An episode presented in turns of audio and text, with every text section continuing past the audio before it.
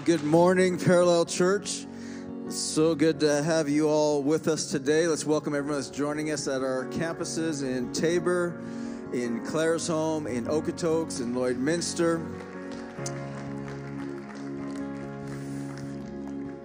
And Lethbridge, come on. And all joining us online. Welcome to all of you. And welcome to the conclusion of our series that we started beginning of January called New Year's Resolution. And we've been going through five, we're, going to conclude today, we're going to give you the fifth one today. Five directional statements that are not just for this year, but are, I believe, are for our lives moving forward. And we're going to wrap it up today and hopefully give you an understanding of, of it and a little bit more clarity of how all of these, especially, work together.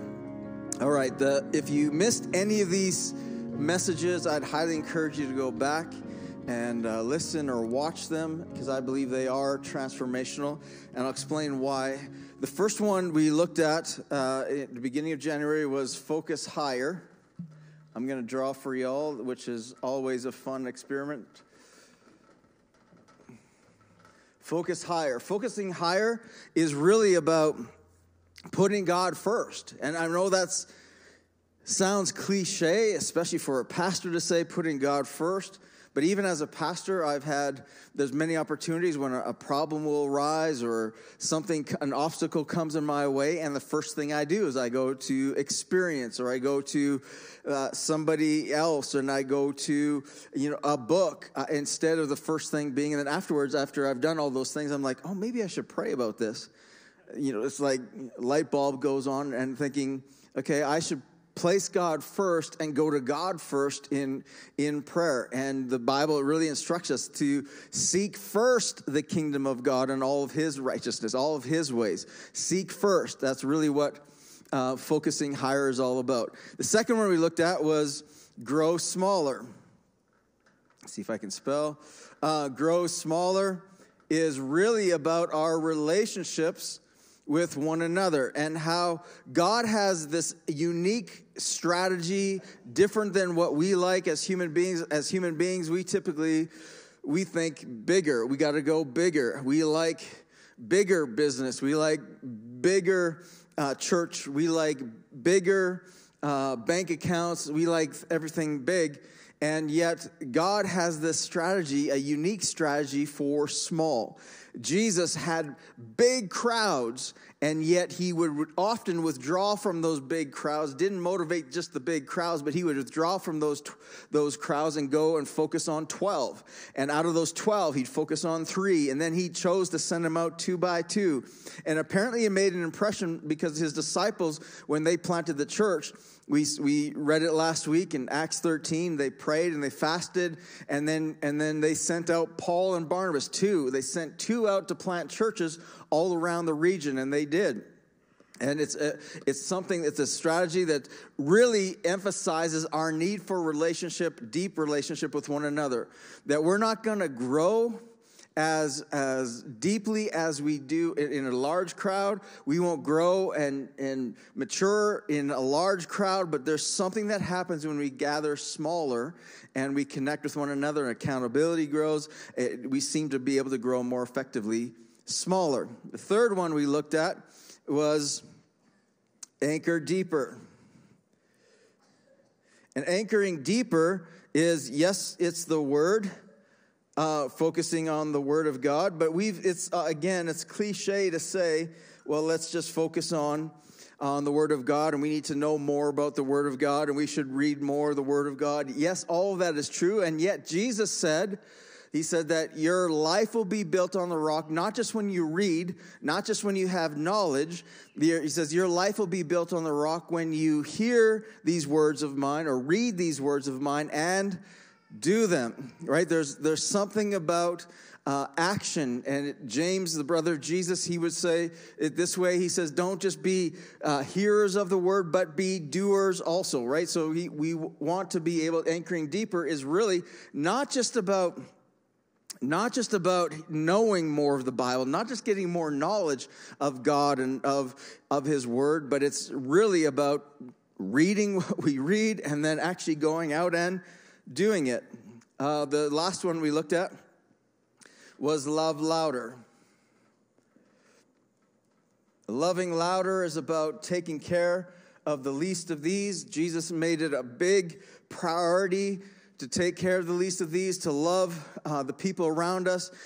Paul would say in Galatians 5, verse 6, he says, The only faith that counts is one who expresses itself through love. Again, there's, there's a doing part. Then Jesus said this, a new command I give you. When, when Jesus says a command I'm giving you, that's not just a gentle suggestion, but he says, a new command I give you, love one another as I have loved you. So really it's important for us to love louder. What you might notice about these four is that if you were to categorize focusing higher, and anchoring deeper and put them into one category, you would say, This is my relationship with God, which the Bible says, Jesus said, all of the Word of God can be condensed into two things love the Lord your God with all your heart, with all your soul, with all your mind.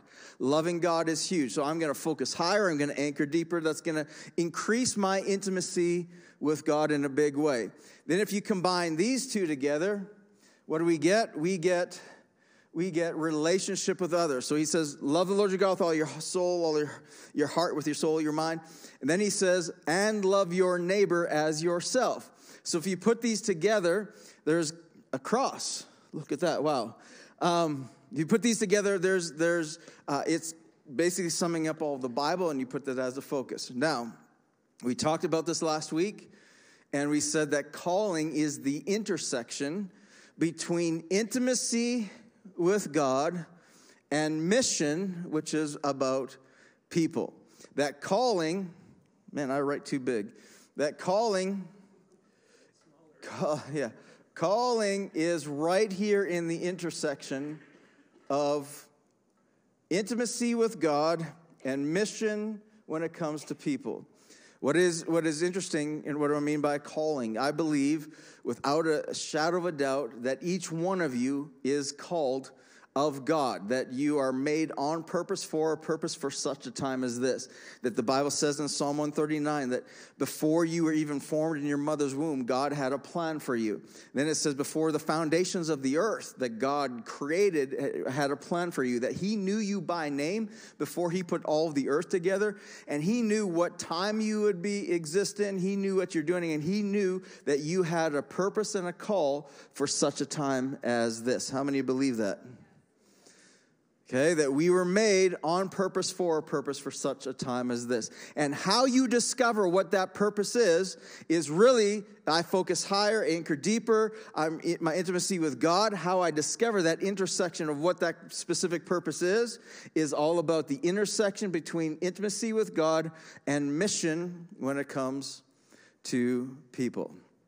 Now, number five, and I'll show you where number five fits on, on this, this graph, but number five, for those of you who are note takers and been keeping up and getting along, is number five is uh, build stronger.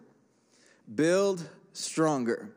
Now, let me explain what build stronger means and what. And I'm going to go through a passage of scripture that honestly, this passage, I, it might be my passage for the year, I don't know, or longer, but I cannot get out of it. I've read it and reread it and read it again um, I just keep going back and seeing more and more uh, things in this passage. And, and this one really just kind of sums up all of what we've just been through uh, in this series. But this one is so, so powerful. So if you have your Bibles, you can turn with me to Ephesians chapter 4. Ephesians chapter 4. And I'm going to read it this time out of the Message Bible.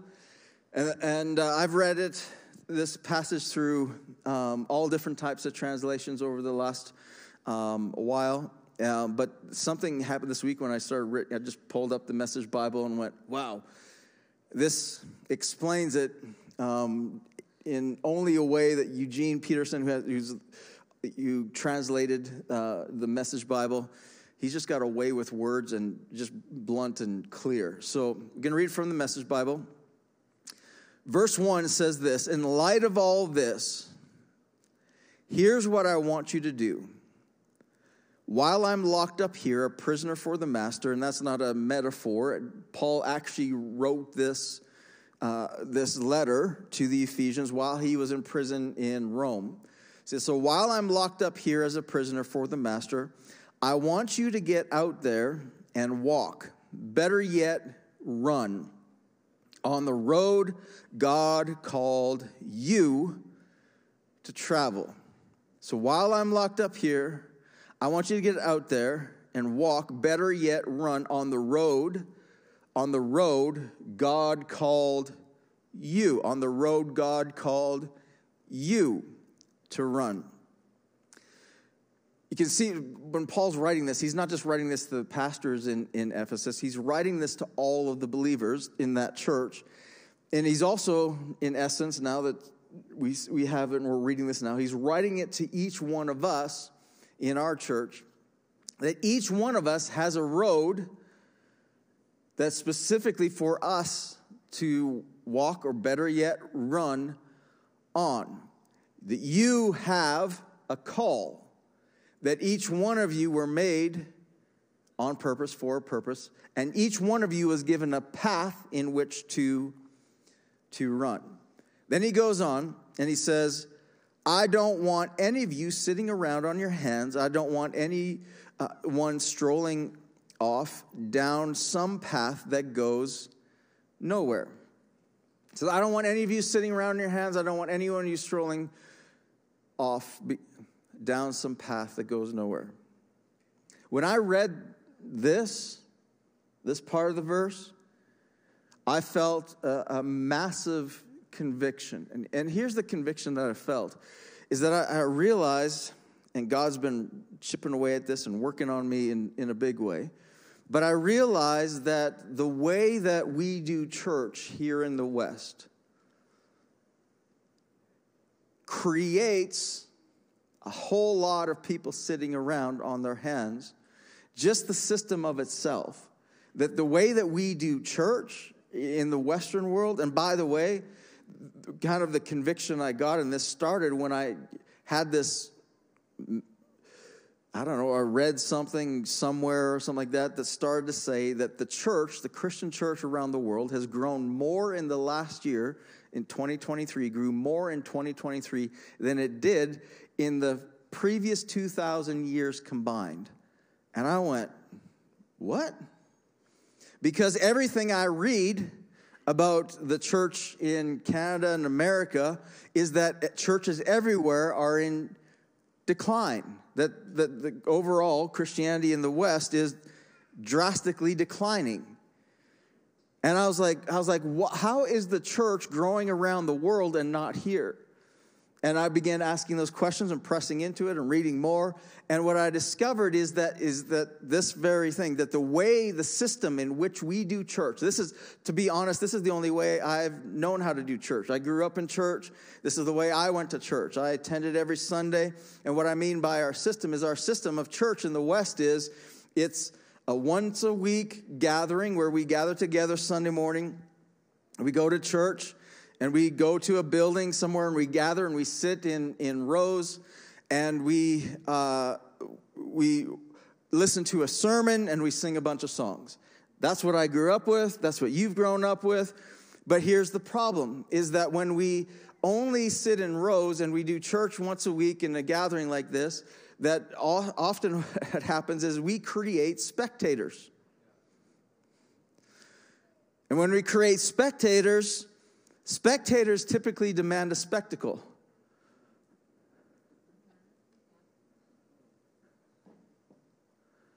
So the churches that are growing just create a better, bigger spectacle.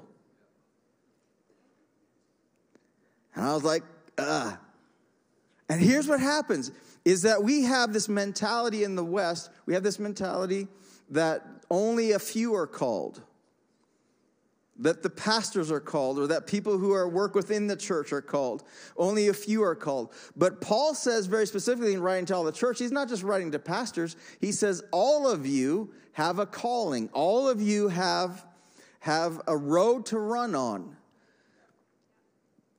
So somehow what we're doing is creating a, spectators a whole lot of sitting around on our hands not doing anything and so I got to the place where I was like, God, like, something's wrong, I'm thinking wrong, and I've got more caught up in tradition than I've gotten caught up in God's way of doing things.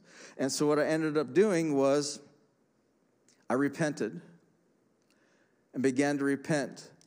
And repent before you think that I wore sackcloth and ashes and whipped myself and fell down and cried and bawled. I did a little bit of crying um, in this, but that's not repentance. Repentance, we think and we interpret repentance as to be, I'm sorry, I'm sorry, I'm sorry, and then just go on our lives and do the same thing again.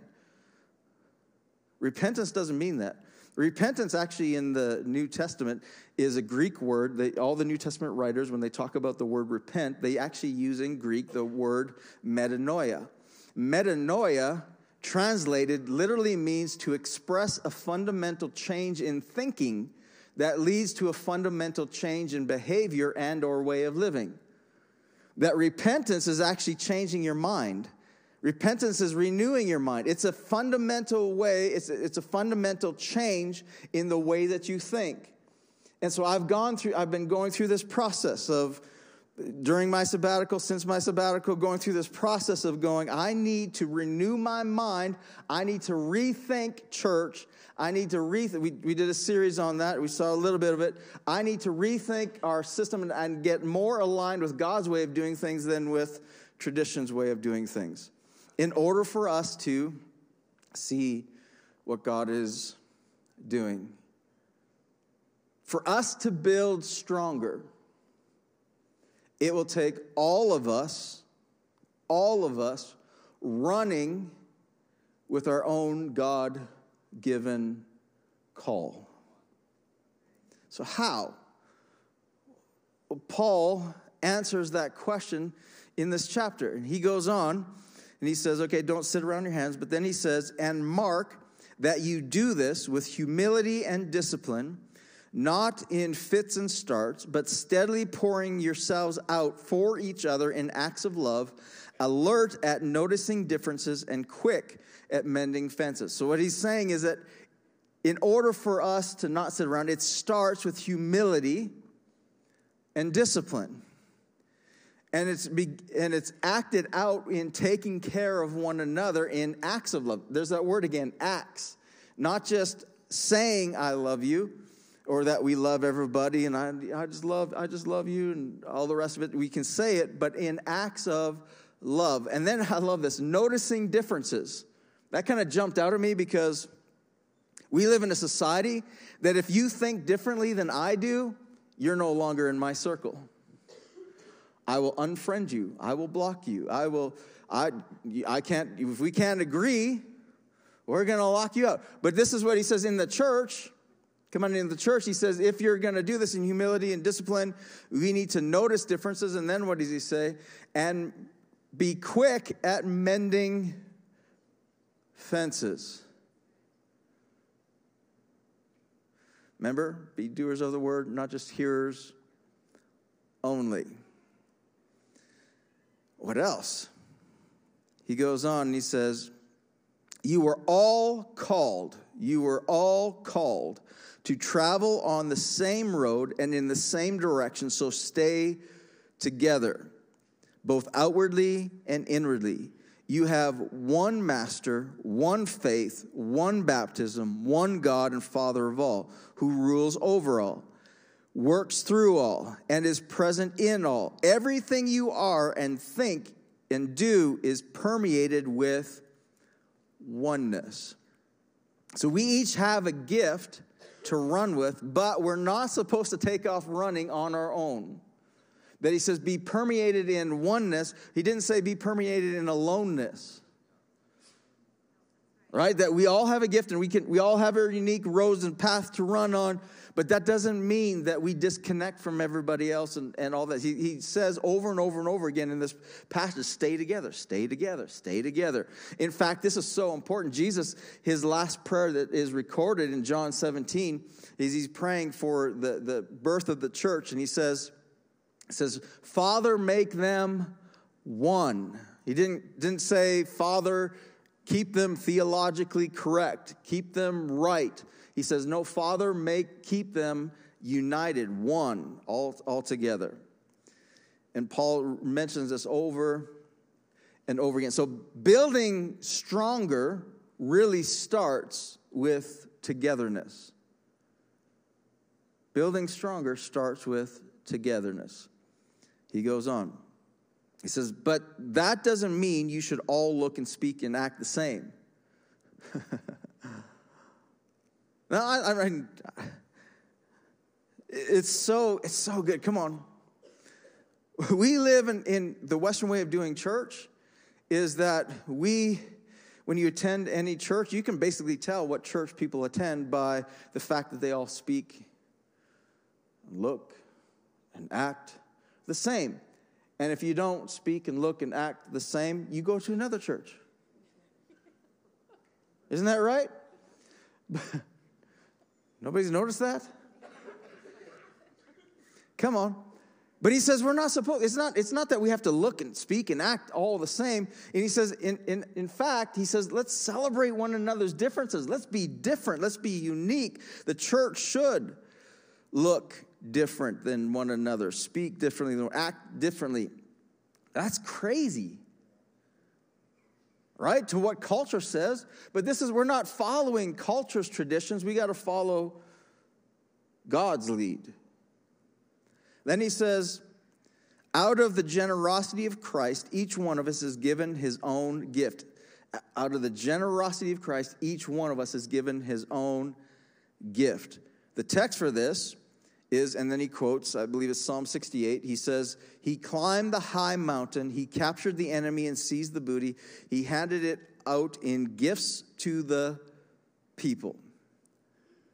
Okay, then he goes on, he says this Is it not true that the one who climbed up also climbed down, down the valley of the earth?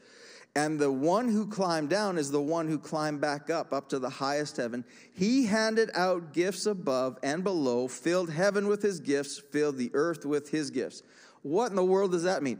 The only thing it means is look at that and saying, well, that's lots of complicated Bible talk. What in the world is he saying? You know what he's saying? Is he saying you shouldn't be arrogant with your gift because your gift is not about you. Your gift came from him that all of our gifts are God given. They originate with Him. So I can't go around and, and see what we do with our own gifts and our own calling is we begin to compare ourselves to one another. And, well, and we disqualify ourselves from our own calling because we compare ourselves to one another and we, we either feel insecure or we either feel arrogant. And He's like, why would you feel insecure or feel arrogant if your gift is from Him?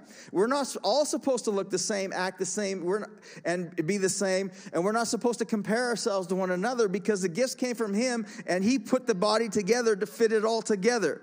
That you shouldn't compare yourself to me or to anybody else and saying, well, I'm better than, or I'm less than, or I can't do that, or I can disqualify myself because my gift doesn't look like his gift or her gift, and, and or I'm better than because you, you shouldn't be arrogant or insecure. The gift comes from him. Then he says, He handed out gifts of apostle, prophet, evangelist, and pastor teacher to train Christ's followers in skilled servant work, working within Christ's body, the church, until we're all moving rhythmically and easily with each other, efficient and graceful in response to God's Son, fully mature adults, fully developed within and without, fully alive like Christ. Now, on my sabbatical, there's, there's one phrase, and people are asking me, What's God showing you? What's God showing me? I don't know. Except that I had this one phrase repeating over and over and over again. It, almost every morning I wake up, like almost every day, this phrase would come over and over again, and I just hear it as a gentle nudge. And the, the, the nudge was this verse, verse 11 which is equip the saints for the work of ministry, equip the saints for the work of ministry, equip the saints for the work of ministry, equip the saints for the work of ministry. Just kept on hearing it over and over and over and over again until I was like, what in the, okay, I get it. I'm going to equip the saints. He's like, no, no, no, equip the saints for the work of the ministry, which led me down this chase of going, okay, well, how do we do that?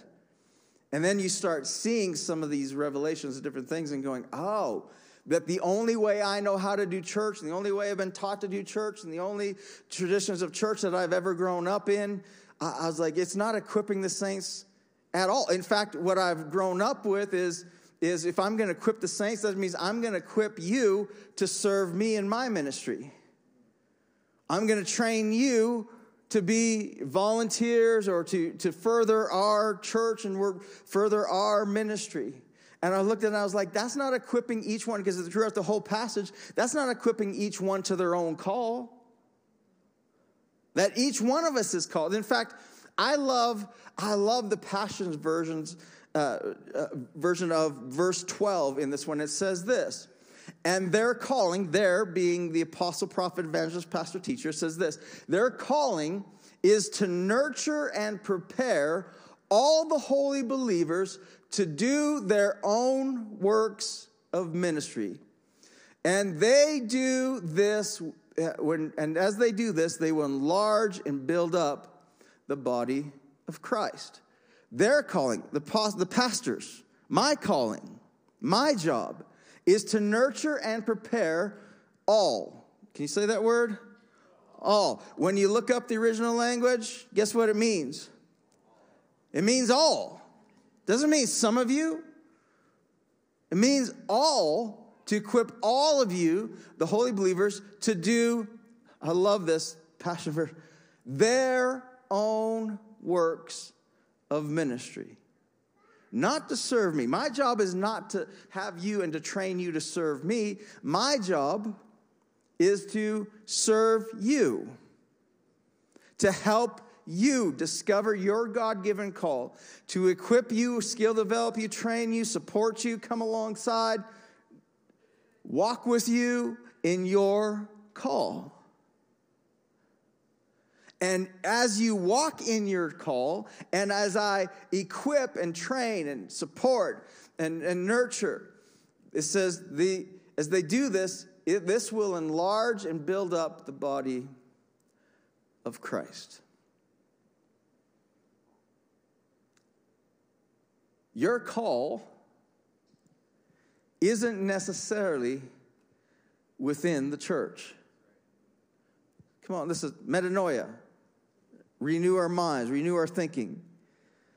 When we say called, I'm called of God, we think, well, I'm called within the church.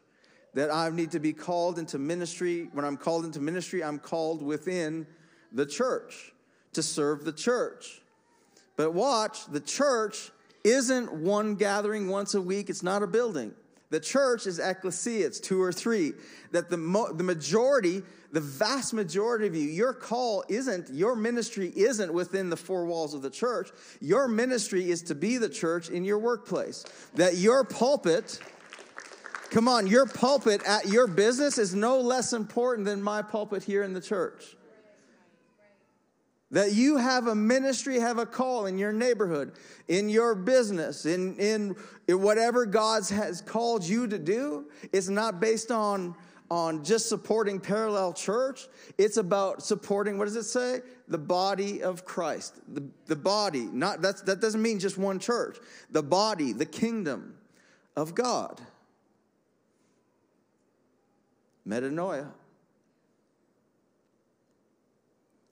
And then, and then he says this.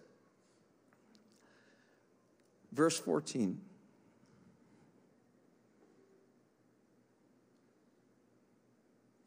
He says, No prolonged infancies among us, please.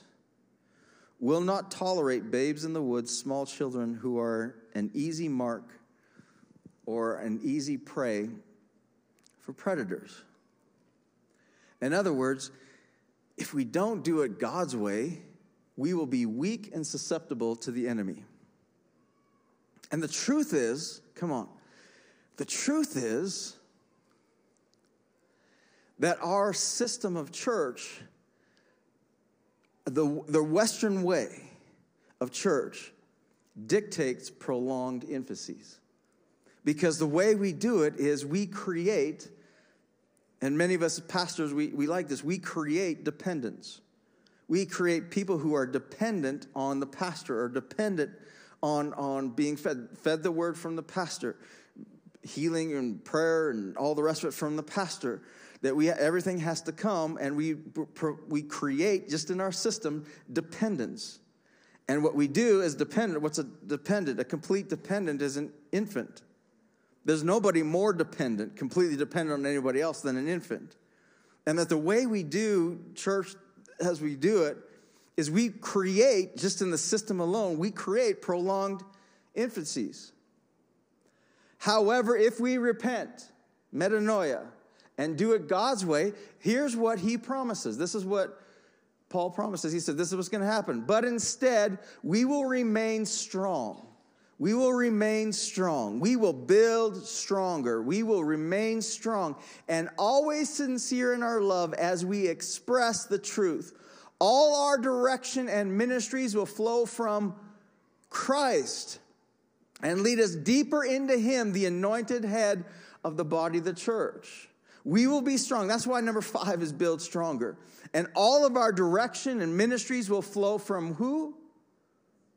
Christ not from the pastor. That's so much better. Trust me, that's so much better. After all, who's the head of the church? Jesus is. That's what he's saying. And then he says, he says this, for his body has been formed in his image and is closely joined together and constantly connected as one. There, there it is again. Paul emphasizing the importance of being closely joined together, constantly connected as one. And once people in our circle understand their calling, it's important that we must con- keep, stay connected, stay joined together as one. Why? Like, why does he keep saying this over and over and over again, multiple times in this passage? Why? I believe it's because what Solomon said in Ecclesiastes 4 is so true. He says, The better off, two people are better off than one, for they can help each other succeed. Right? One person falls, the other can reach out and help. See, as you run in your own call, God's called you and joined you together with somebody else. Somebody else has a similar call, uh, similar purpose. And as we begin to run together, ecclesia, two or three, as we begin to run together, what happens? If you start stepping out in your call, guess what's going to happen? You're going to get discouraged. Promise you. You're going to get discouraged. What happens? What do you do when you're discouraged? You have somebody that's running with you and saying, Come on, we got this. We can do this. Come on, God's called you. Come on, remember this. Remember that. Don't forget the goodness of God. Come on, you're, you got this. I'll pray for you, but I'm going to encourage you. And we run with one another. That's, that's how we do that. And he says, A person standing alone can, can be attacked and defeated, but two can stand back to back and conquer. And three are even better, for a triple braided cord is not easily broken. Isn't that interesting that he says two or three?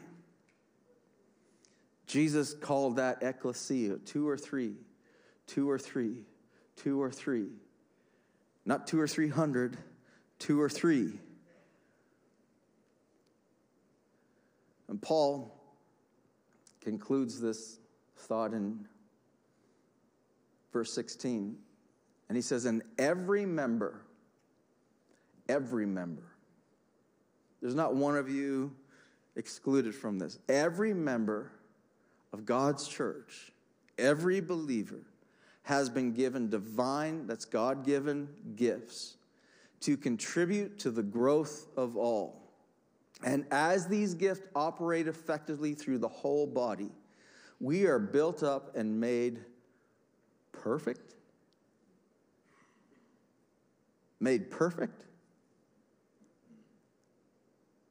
in love. Each one of us has been given a gift. And we, as we operate in these gifts effectively, the church is built up and made perfect. Did he just say the church would be perfect? Metanoia. I've said it over and over and over again there's no such thing as a perfect church. And yet the Bible disagrees that there is a perfect church. There's no such thing as a Western world perfect church. Because this system creates imperfection, creates prolonged infancies. But Paul said the perfect church is when each one of you begin to operate in your God given gifts and partner with somebody else and you run along your path and you begin you begin to see mission and see people and see need and you begin to meet them. And you it doesn't doesn't have to be to build up parallel church it's to build up the body of christ. And as we do this he says as we work alongside and cheer each other on and and and, and go we'll be made perfect wow so as we wrap this up let me show you where Build Stronger is. Build Stronger is in the middle here, it's your call. And it's not only you discovering your call, it's, it's discovering it, but it's you operating and running in your call. And that my job and my calling is to help equip, to train, to nurture, to come alongside, to encourage, to pray for, to, to give permission to, to challenge you, to, to get out there and do your call. Not just to build one church, but to build the body of Christ. Imagine. And here's what I, as I was thinking about this and praying about this, I was like, wow, when you begin operating in your call, this is what happens. When you begin operating your call, you're going to become more dependent on God because you're going to hit trouble because the devil doesn't want you to walk in your call. But as you begin to walk in your calling, you're going to become more dependent on God, and it's going to force you to focus higher. That you're going to become dependent on other people, and it's going to force you to grow smaller. And you're going to become, you're going to need to get some ideas and brainstorm some things, and you're going to be, you're going to need to anchor deeper. You're going to force to do that. And you're begin with your mission, you begin operating your mission, you're going to need, and part of your mission, you got to stick with it, is to love louder. Amen? Does this help anybody?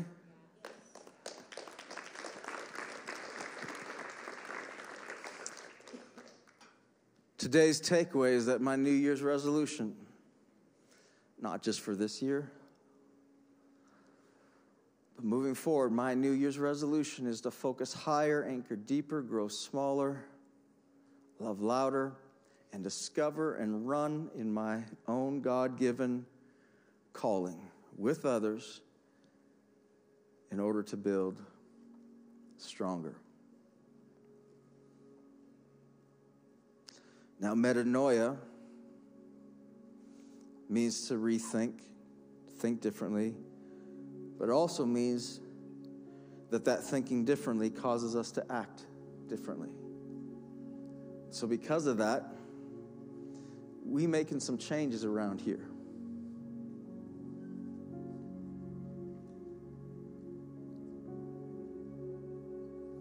We're going to find ways in all kinds of ways. We're finding ways, we're starting to do it. We're going to find ways to equip you in your call. And so please don't miss March 3rd. Mark it on your calendar. March 3rd, we're going to do a Vision Sunday where I'm going to begin to unveil what kind of changes we're making as a church. The truth is, I love our church. I love how we do things. So it's not easy, but at the same time, I kind of want a perfect church. It's good, but it's not perfect. And I'm I, I don't want to do church culturally or traditionally correct. I want to do church biblically, God led, correct.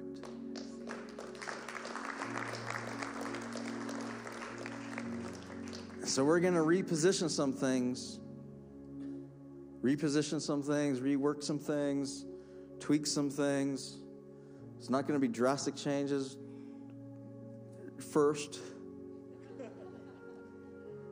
We'll be gentle with y'all. But we're going to reposition and rechange some things for the purpose of fi- helping you discover and find your call and release you in it. I hope that terrifies you. Just kidding. Let's pray.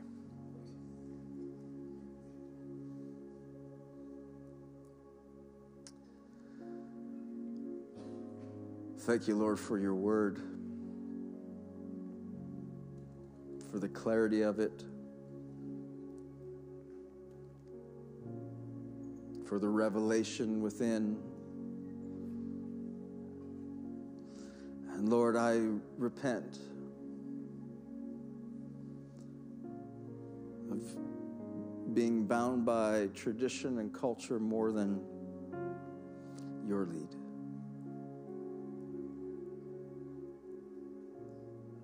God, I just pray that you would stir within each of our hearts the call.